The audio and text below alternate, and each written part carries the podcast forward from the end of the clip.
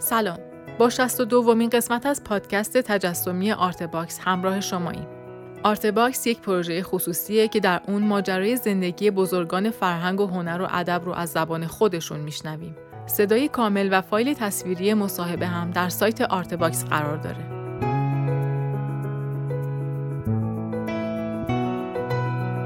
این پادکست قسمت دوم و آخرین قسمت از صحبت‌های سعید شهلاپوره که درباره دوره‌های کاری و دیدگاهش نسبت به هنر با ما صحبت می‌کنه. بخش دیگه ای از تاریخ شفاهی فرهنگ و هنر معاصر ایران رو با هم میشنویم.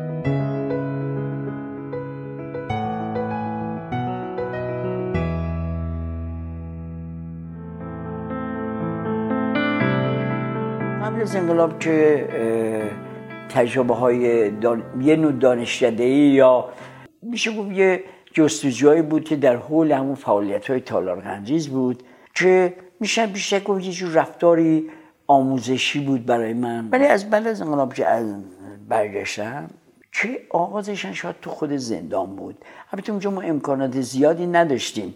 ولی با کار کردن روی همین کاغذ و اینا حتی من خاطرم در دوران بازجویی که در سلول انفرادی بودم رو همون پاکت هایی که میوه برای ما گاهی ها می‌دادن لاتوش با یه خودکاری که به حال یه جوری از دوران بازجویی بلند کرده بودیم مثلا شروع کردیم دوباره به نقاشی کردن.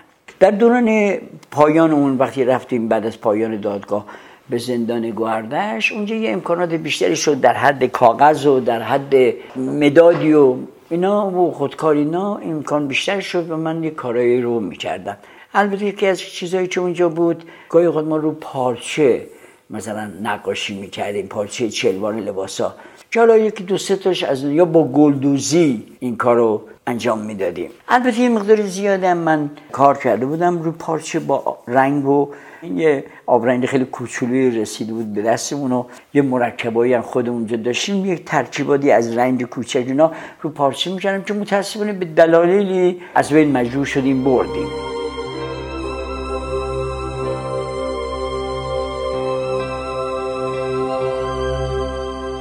اولین گروه کارهای بعد از زندانم یک کاریست که تحت عنوان توپ و درخته این درخت. خطای عمودیه که میشه گفت تدایی درخت رو می‌کنه و توپ های رنگی که هست. اون توپ های رنگی برای من یه جور تدایی بچه که با این توپ ها بازی می‌کردن و دیگه نیستن. بعد از سال 67 و اون درخت ها که درخت های خیلی سیاه بیشتر تنه های دراز بود بعدها یعنی خودم به یه دونه تماشاچی که بهشون نگاه می‌کردم میدم ای اینا یه جور تدایی همون خطوط زندان عمودی که مثل این توپا ازش اومدن بیرون.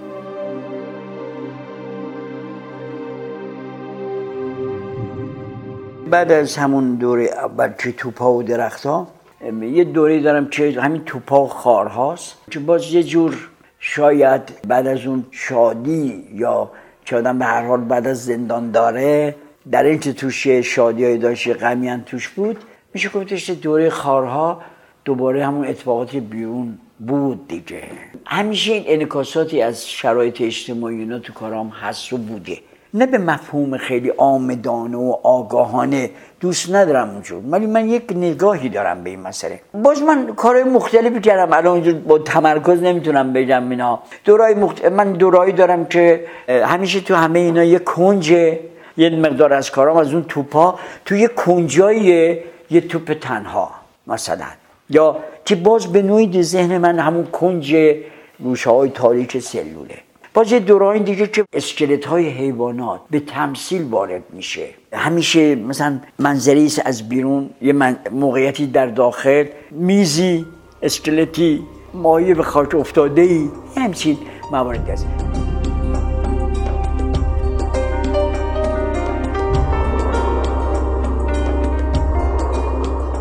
یه دوره دیگه باز دارم این دورایی که مثلا حالا بعد از اینا دورای آهنمه.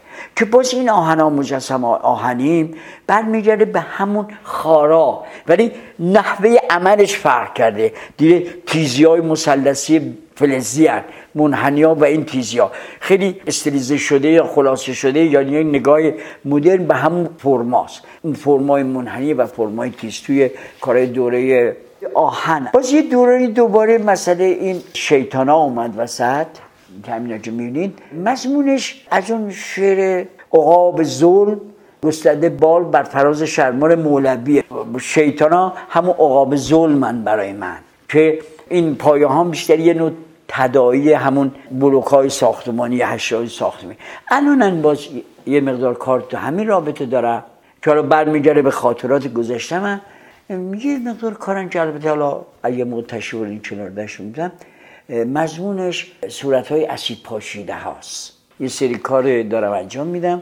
تحت عنوان ساخت اصفهان. صورت های زنایی که البته با آهن و فلزه حالا ولی یه نوعی برای خود من چهره مثل شده است که در اثر اسیده. در کنارش یه مقدار کاران دارم که ادامه باز از همیناست و ادامه از همون نقاشی که در واقع بعد از آزادی مثلا توی دورانی داشتم.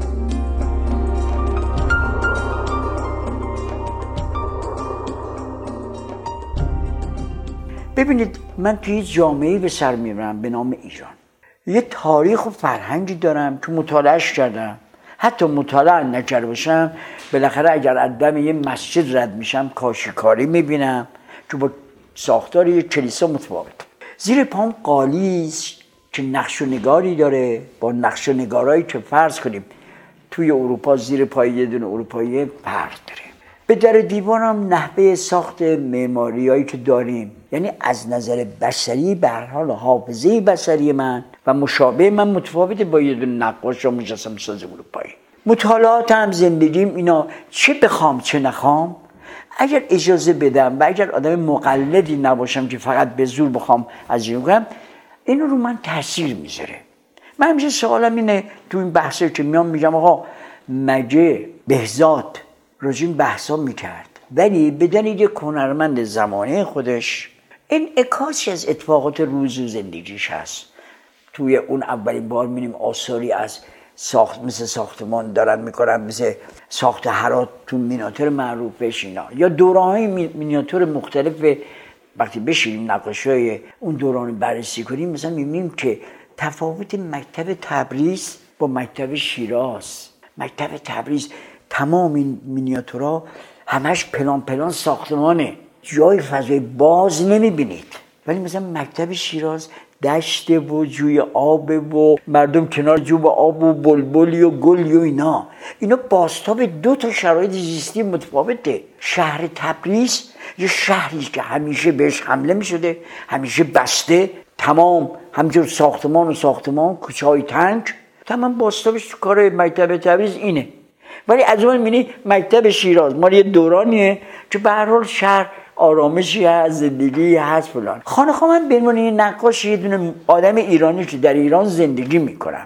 یه فرهنگی دارم که مطالعهش در حد خودم خوندم دیدم رفتم. به هر حال رو من موثره به نام فرهنگ اسلامی از گونه شیعش هست. چه بخوام چه نخوایم با من هست. پس به هر حال من هر چی بکشم اگر تصمیم خاصی نگیرم خودم رو رها کنم فهم به نوعی من نقاش ایرانی هم یا مجسم ساز ایرانی هم. حتی اگر طبیعی که به اونا نگاه کنم از اونا هم بگیرم از اونا هم ببینم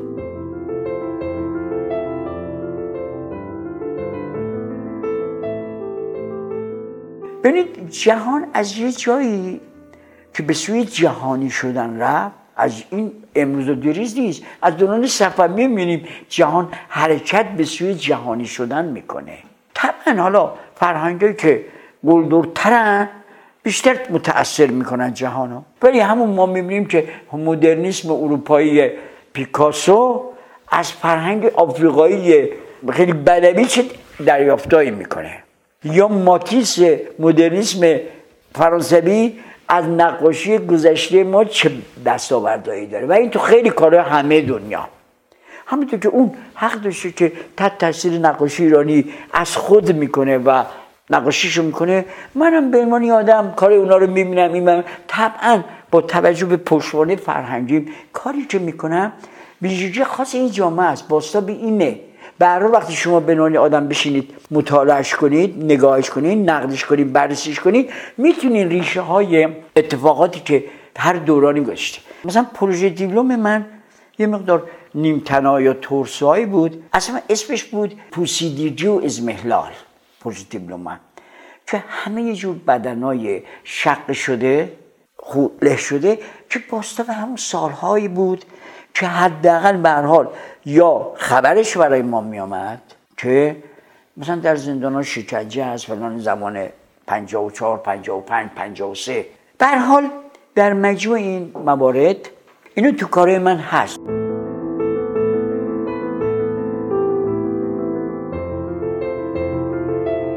واقعیت این که من خیلی به بیان ناخداگاه بیشتر میل اجازه میدم اون ناخداگاهی خودش عمل کنه. بسیار اوقات بعد از هر کاری واقعا تازه جور خودمو پیدا می‌شناسم متوجه متوجه اون موقع میشم. اینجور بشینم از قبل. آره یه خطایی می‌کشم ولی پروسه انجامش از لحظه که فکر میاد و اتود می‌کنه خط می‌کشم تره و بعد سراغ اصل کارم میرم. اکثر اوقات واقعا اصلا برنامه ریزی نیست. یه جور نه البته من به هر حال بنا به تجربهم و اون آموختهام مسئله ساختار فرم نه هست. ولی اینکه این عناصر چجوری وارد میشه خیلی اوقات همین شکلیه میاد. یعنی فکر کنم خوبه دوست دارم. بعد تو پایان میابه تازه احساس کنم یه بخشی از خودم رو متوجه شدم.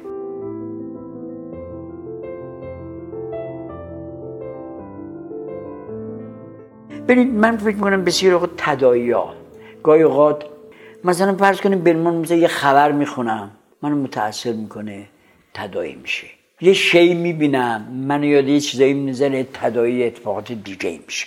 عناصر مختلفی گاهی با هم جمع میشن که ظاهرا به ظاهر همزمانی ندارن. ولی تو ذهن من ممکنه که پیوندهای تدایی خاصی داره. ببین مثلا این کنجایی که تو کارمه. بعد تمام احساس کنم که نکنه این یادآوری توی مثلا اون کار هست. یادآوری یه خاطره تصویر کنج سلوله. من به هیچ وجه جنبه تمثیل یا سمبولیسم نداره. اگرم باشه من انتخاب نکردم. در ذهن من رخ داده ممکنه شما تفسیرش کنید. ولی این اشیا برای من یه نوع جذابیت علاوه جذابیت بسریشون یه نوع تدایایی در من می‌کنه که این چیدمان رخ میده. خب ممکنه هنرمندانی حتما هستن. تمام ساختار کارشون رو برنامه ریزی می‌کنن. ولی من خیلی فیلم تر از این حرف با حرف می‌زنم. من یکی از جذابیات نقاشی کردن برام همیشه این بوده که حتی اگر یه ایده یا فکری اومده دقیقا مثل این بوده وارد لابیرنتی شدم که نمی‌دونم کی و چگونه از توش میام بیرون. بسیاری اوقات واقعا یه کار نقاشی رو بخصوص تو نقاشی وقتی شروع کردم مراحلی که این تغییر داده حذف کردم اضافه کردم اصلا می‌دونم که اگه واقعا اگر از اون اول تمام یه فیلم مینداختم اصلا ربطی نتیجه نهایی به اون آغاز نداشته. اکثر اوقات من کارام زمانشم کردم شاید مثلا یه 24 ساعت پشت سرم نقاشی می‌کنم تا این کار تموم بشه.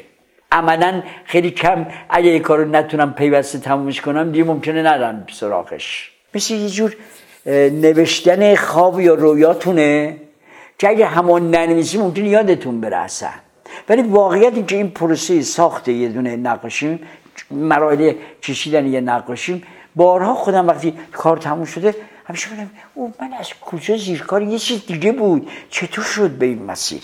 خیلی خود به خودی نمی‌دونم تو نوشته ها دیدیم بعضی این یه جور آغاز یه نوشتنیه. که شما یه خودتون نمی‌دونم لغت تخلیه. که بعد از پنج روز وقتی میری نوشته تو می‌خونی مثلا تعجب می‌کنی که این چیز رو من کی نوشتم؟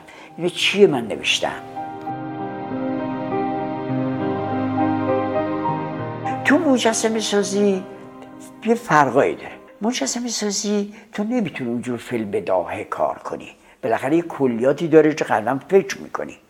و یه پروسه ساخت داره که زمان میره حالا تو یه مقدار از کاران که این پروسه زمانی اصلا مراحل تکنیکی جدی جنبه خلاقه نداره. اگر داره خلاقیت در فرم و ساختمان و اینشه نه در مفهوم و معنا. توی مجسمه هم وقتی فکر می‌کنم و یه خطی می‌کشم حالا بعد وارد تو منه که میشم ممکن چندین بکشم و بعد وارد اجراش میشم از اونجا بیشتر میشه گفت یه اجراکاری هم که یه اندیشمو دارم معادل حجمیشو می‌سازم. البته در همون مسیر طبعا تغییراتی متناسب اون فکر میدم. ولی گاهی خودم واقعا اگر همون نتونم جمعش کنم بعضی اوقات می‌دونی که نیمه کار میمونه که بدنم یا برش می‌کنم میره.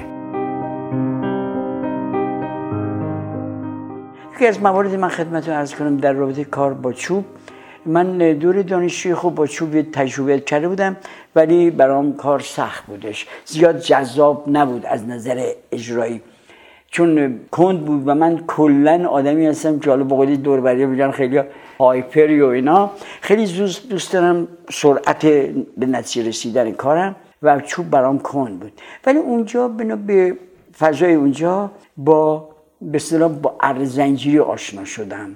که این ارهایی بود که این زنگلبانا و درختها رو میبریدن و من به فکر افتادم با یه دونه نوع برقیش رو تهیه کنم و کار کنم. بخصوص برای مرحله بارورداری های اصلی استفاده می‌کردم. البته از ابزارهای دیگه هم میش استفاده می‌کنم که طبعا خب الان خیلی از هنرمندا از این ابزار استفاده می‌کنن ولی خب واقعا اونجور نبود اون موقع و من مجبور بودم یه جور ابتکار به خرج بدم از استفاده تو این ابزارها و حتی گاهی یه چیزایی رو خودم بسازم که با کمک اون ابزارهای برقی بتونم سرعت بیشتری به کار چوب بدم. اولین نمایشگاه های من که از مجسمه های چوبی بود دو تا نمایشگاه اول و دوم هر دو نمایشگاهی که در فضای خصوصی خونه هم گذاشتم. به دلیل اینکه یکی عمده تریش که اینا ترسوهای بدن انسان بودن. و همزمان تو خونم تو امیرآباد مجسمه نمایشگاهی میذاشتم که خب اکثرشون میرم برحال از بعد از اومدن از زندان ممر درآمد اصلی من همین نقاشی و مجسمه و معماری بودش.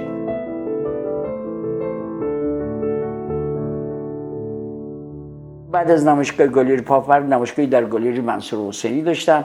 و در ذره تو نمایشگاه مختلف گروهی جمعی حضور بیشتری داشتم و از اون تاریخ به طور پیوسته و دائم نقاشی کردم مجسم سازی کردم و معماری کردم. البته معماری کردم من تو کلاردش فقط معماری ساختمانی بوده که به نوعی برای دوستان یا آشناهام ساختم. به اون مفهومی که برم یه کار ساختمانی بسازم و اونا رو حالا اگر عکساشو اینا تو سایت ببینید یا عکس تو آلبوم کاریش که مثل مجسمه هامه یعنی عملا یک کار میشه گفت دستی آرام آرامه که البته تمام مراحش از طراحی تا اجرای نهایی حتی داخلیش دکوراسیون داخلیش چیدمان عناصر هم با خودم بوده. حالا همه نو داشته. چند سال پیش یکی دو تا از اینا در مرحله اول جایزه آقاخان پذیرفته شد. تو مرحله اول رفت حالا چیز مهم آنچنان شاید نباشه ولی برای تو مرحله اول پذیرفته شد. یا یه بار هم یکی از همین کارام یکی دو تا کارام تو مرحله اول جایزه معمار تهران پایین شد. البته من تحصیلات معماری به اون معنا نداشتم.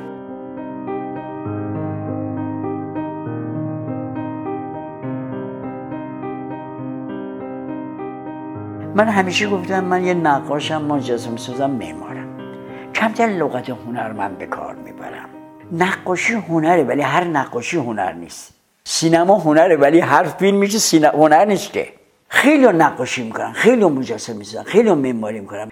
هر نوشته هر نقاشی نقاشیه. هنر بودنش رو دیگران تعیین می‌کنن. هنرمند من نقاشم در این بحث نیست چون فعل نقاشی انجام میدم. اینو نظرت منه. من مجسمه سازم چون مجسمه ساختم. من معمارم چون معماری کردم. و من معلمم چون معلمی می‌کنم. ولی آیا معلم خوبیم؟ اینو شاگردا تعیین می‌کنن و دیگرم آیا نقاش هنرمندم؟ اینو باز دیگران تعیین می‌کنن. آیا مجسمه ساز هنرمندم؟ باز اینو دیگران تعیین می‌کنن. اصلا من سعی می‌کنم این لغت هیچ وقت بکار اصلا نمی‌تونم من به کار ببرم. زیاد به جا بدونه جو بعد اصلا برام چیز نداره.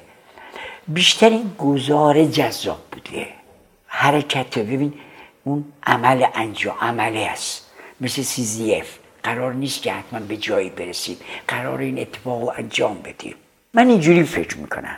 این که بعد از من چه میشه نمی‌دونم. من اومدم تو این دنیا یه فرصتی داشتم این کارا رو انجام دادم. از هیچ چیز زندگی من پشیمان نیستم. تنها اگه یه بار دیگه تو این دنیا بیام که دو تا نقطهشو تصحیح تصیب می‌کنم. بگن همین مسیر رو طی می‌کنم بازم مطمئنا از تمام خوب بداشی هم واقعیت اینه که برام جذابه. هنوز هر موقع یادش میادم هر موقعش خوبه. هیچ پشیمان از هیچی به اون معنا نیستم.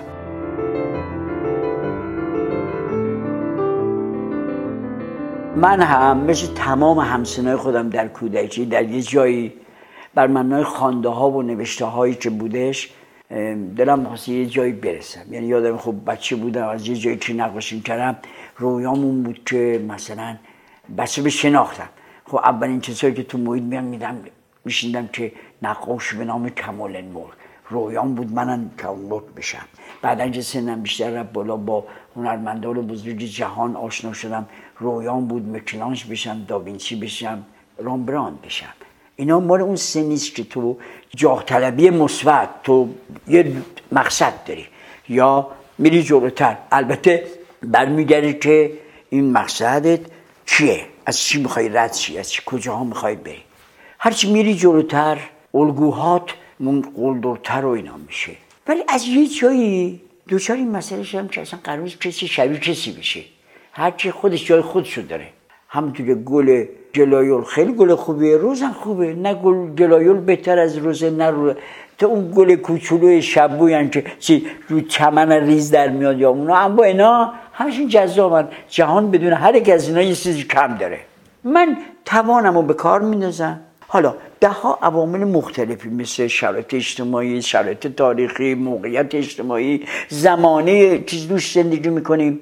فرض کنیم به عنوان مثال من دوستان خیلی زیادی داشتم که مجسمه سازان یا نقاشان خوبی بودن. انقلاب و جنگ طبعا اینا رو به اشکال مختلف پراکنده کرد. یا بعضی دیگه رفتن دنبال نون و آب زندگی دیگه امکان بازگشت نبود براشون.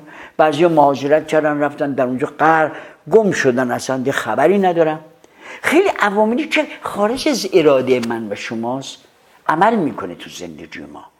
من به عنوان آدم سعی کردم با اراده خودم تا اونجا که میشه به اون خواسته که می‌خوام برسم. ولی این خواسته بعضی بوده دیگه خاص نبوده اون مسیره بوده جذاب بوده. این که من کاری رو انجام میدم برام عجابه. این که حتما باید برسم به یه نقطه ای نیست. این که میرم تو کارگاه یه کار می‌کنم واقعا لذت این من یا نقاشی من بارها با خودم بگم به شوخی به دوستان میگم. میرم ببینید من وقتی نقاشی می‌کنم شاید بهترین لحظات زندگیمو دارم میگذرونم. لذت می‌برم از این عمل. حالا چقدر خوبه بعد از این لذت رو بردم حالا یکی هم پیدا میشه پول لذت منو میده برمی داره این کارو می‌بره. الان خب حالا شما می توی این سن هفتاد سالگی خب من همه عارف میشن. یا همه. شاید درست میگی. کاملا درسته. من در سن چل سالگی پنج سی سالگی می‌خواستم تمام جهان رو عوض کنم. انتهای جهان باشم بزرگترین باشم بهترین باشم فلان باشم فلان باشم. آره. ولی زندگی که میری جلو ذره ذره اگر بیندیشی به اون آروم آروم متوجه مسئله میشی. که جهان تو به تنهایی نمی‌تونی عوض کنی ولی قد خودت می‌تونی یه ایپسیلون در این جهان تاثیر بذاری. اما ایپسیلون تو ای بتونی یه ذره جهان دوربرت تو نرمتر شیرینتر قشنگتر کنی خوشایندمه.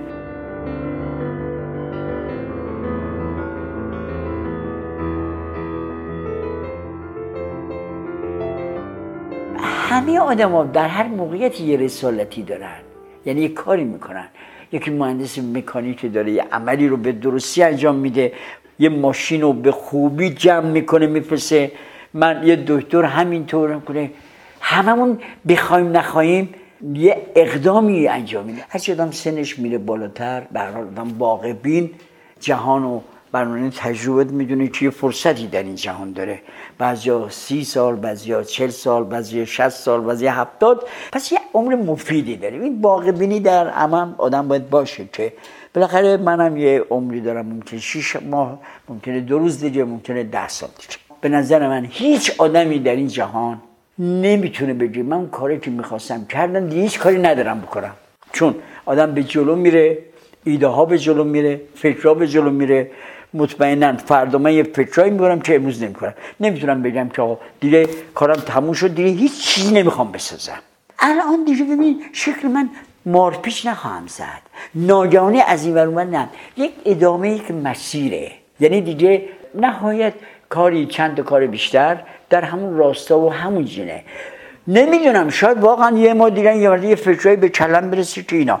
ولی کلا دیگه آدم شکل یافته تر از اینیم تو این سن که یه مرتبه اتفاقات ناگهانی یا یه انقلابی در درون روحیم به وجود بیاد. به نظر خودم اینه اگرچه من واقعا همیشه تلاش کردم تلاش می‌کنم که تا اونجا که میده آدم بروزی باشم.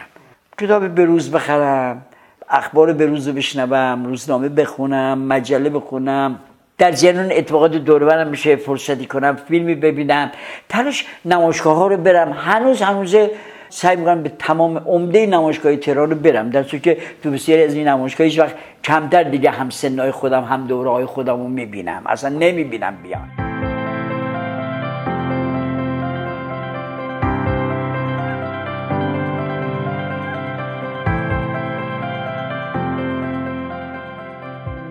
خیلی شعارهایی رو که زندگی من از هنرم جدا نیست ولی واقعا اینطور بوده. من حتی خونم الان جدیدن به دلیل یه خور کارگامو بزرگتر کردم ولی یعنی این دوتا با هم بیش قطع شده نبودش که یه اتاقی باشه اسمش کارگاه باشه درش کنم من همونجا که نهار میخوردم شام میخوردم از پذیرایی میشن از مهمونام بوم نقاشی من بود و کار می‌کردم. البته کار چوب و یا آهنگریمو نمی‌تونستم وسط اتاق پذیرایی کنم ولی برای اون بغلش من یه کارگاه. یعنی اینو واقعا اینجوری بوده.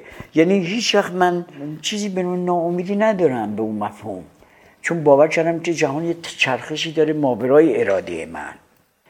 ماورای اراده تمام اراده جرایان جهان. همیشه امید باشم که نمی‌تونه جهان بر این منبال غلط بگذرونه. همونطور که تا به حال نگذاره هر غلطی به وجود اومده دوی یا زود شده. فردا یا پس فردا از امروز بهتره و بسیار از این چیزایی که امروز منو رنج میده فردا نخواهد بود. همونطور که بسیار چیزایی که دیروز ما رو رنج میده و پدران رنج میده الان نیست دیگه. فرق کرده جهان.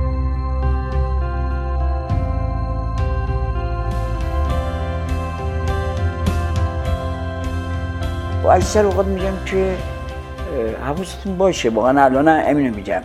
این راهی که اومدین راهی سختیه. توانش رو ندارین. همین الان برین دنبال زندگیتون. چون اکثر اوقات جوان وقتی میان همه می‌خوان مثل اون دوران کودکی من یا بانکوک بشن یا میکلانج بشن نوجوان هممونه. و بسیاری از اینا هم بعد از مدتی به دلیل یه جور دیگه افسردگی خاصی پیدا می‌کنن. دلیل میگم که زیاد به اونجا به کجا می‌خوایم بریم فکر نکنیم. به اینکه چه جوری میرین فکر کنید. رفتن مهمه حرکت مهمه. کجا برسیم نیست. مهم که من هستم توی صف هستم توی مسیر. حرکت کنم حالا که تا یه حدی میره. همه به قله نمی‌رسن. یکی هزار متر بره بالا یکی دو هزار متر. ولی همه با تلاششون بکنن تا انتهای انرژیشون مصرف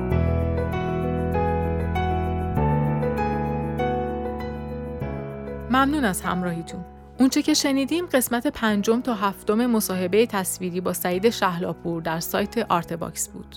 تهیه کننده پروژه فخردین انوار، همکاران این قسمت حسین راستی، حسین سلامت و آزاده نوزاد مقدم، تولید پادکست زهرا بلدی و پرهام وفایی، ضبط در استودیو پاییز. در اینجا این مجموعه دو قسمتی به پایان می‌رسه. در قسمت 63 با واحد خاکدان همراه میشیم. من آزاده نوزاد مقدم هستم و خوشحال میشم که Artbox رو به هنردوستان معرفی کنید. وبسایت ما artbox.ir